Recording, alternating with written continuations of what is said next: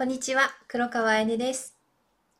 今こうやって音声配信をしながらですね、いつも題名というかテーマは、過去の自分が悩んでたことをベースに、こう、その時に自分が一番伝えたいなって思ったことをですね、制作していってるんですけど、なんか、まあ、今回のテーマを考えながら、ちょうど20代20代をこう振り返ってて、私自身20代ですね、いろいろこう経験して、なんか、それが恋愛だったり、パートナーシップだったり、収入とか働き方のことだったり、自分自身についてだったり、今こうやって音声を聞いてくださってる皆さんと本当に同じような悩みを抱えてたんですね。私自身も。でこういうふうに配信をしていく中でこう私だからできるんじゃなくて皆さん絶対に変われるんですよって今どういう悩みを抱えているかはもちろん人それぞれなんだけれどもどんな方でも自分の理想を体現していくことができるんですよっていうのを何度も繰り返しお伝えしているのは自分の人生もそうですし理想の自分になるのもお仕事もパートナーシップも人間関係もダイエットも全てですね今の現状を変える成功法則っていうのが共通して存在してるんですね。で過去のその20代の頃の私はその成功法則もわからなかったですし変われない原因もね自分が変わらない原因っていうのもわからなくてから自分に対してのアプローチも間違いっぱい間違ってきたしたくさん失敗も繰り返してきたしだから当然自分の理想とする結果とか成果につながることもなかったんですね。なんかやればやるほどうまくいかなくなるっていうパターンを何度も繰り返してきてでできない自分とか変わらない自分を責めてはもう迷路に迷い込んだかのように焦って周りと比べてなんかもういいんじゃないかなって諦めそうになった時期もありました。特に28の後半28歳後半から30歳後半ぐらいまでの2年半はですねあの時期は本当に何してもうまくいかなかったですしでも今考えるとあの経験があったからこそ今の私がいるんだなって思えるぐらいすごく考え方とか捉え方とかなんていうかな今の自分っていうのをありありと見せつけられた 2年半でした。だからこの音声配信を聞いてくださってる皆さんの中にもきっと何か今抱えててずっとギュッてなってるものがあってそれを変えたくて何か行動してる人がいるのであればその先の未来には必ず楽しい未来が待ってるんだって。もう今まで自分が感じたことがないぐらい自分のことを好きって言える自分が待ってるんだって。絶対にですね光を忘れないでほしいです。でこれはあのさっきのお伝えした成功法則なんですけどダイエットで表現するとすごく分かりやすいんですね。例えば自分の体に何か悩みがある時今の自分の体に合わせて洋服を選ぶことが癖になってませんか？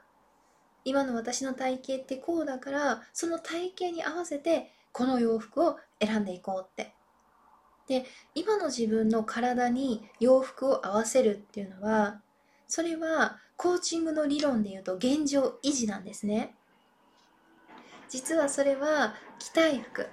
たい洋服ではなくて今の自分に着れる洋服を選んでるから深層心理の部分では自分の心は満たされてないんです。私も過去に太ってたことに悩んでた時期がありました。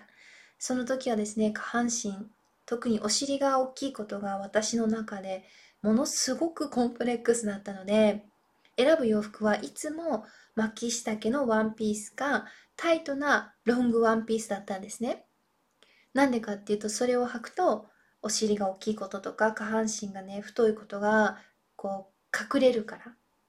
つまり今の自分の体型に服装を合わせてたんですよね。それが悪いことじゃないですし、もちろんその時の自分を否定はしないです。なんだけれども、それは私の本当の望みではなかったんだっていうことに気づきました。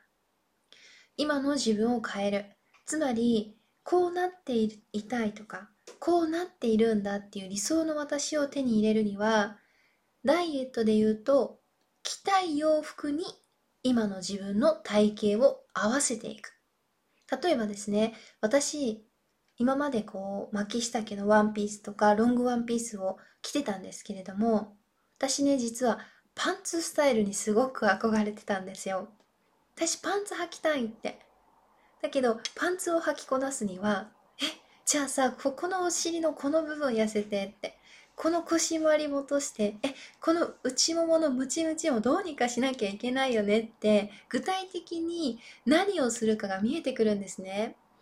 ただその時って、ああ、私またここの内ももムチムチしてるなとか、外もも張ってるなって、この張りがなければなとか、ああ、腰回りのお肉落としたいって、パンツスタイルを楽しみたい自分と、今すぐそれができない葛藤。この今の自分の現実。つまり今の体型を受け入れることになるので、すごく自分にがっかりします。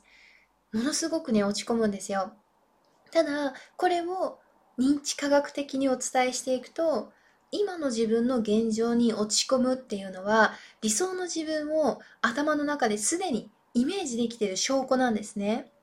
このギャップこそ実は、私こんなはずじゃないのにって、もっとできるかもしれないって、自分の可能性を自分自身で見れていて、すごく光を感じてる時期でもあるんです。だから今この音声を聞いてくださってる方の中に、現状と理想のギャップは悪いものなんだって。理想が高すぎて、私こんなの叶えられるわけないじゃんって。この現状と理想のギャップはストレスなんだって。悪なんだって捉えないでいただきたいんです。どうしてもこのギャップが生じてくると自分を責めたり否定したり自分に強く当たったりしてしまうしそれが暴飲暴食とかイライラの行動になってしまうと思うんですね。あとは人と比べて私なんてって自分の本音を無視して理想を下げたりしてしまいやすくなると思うんです。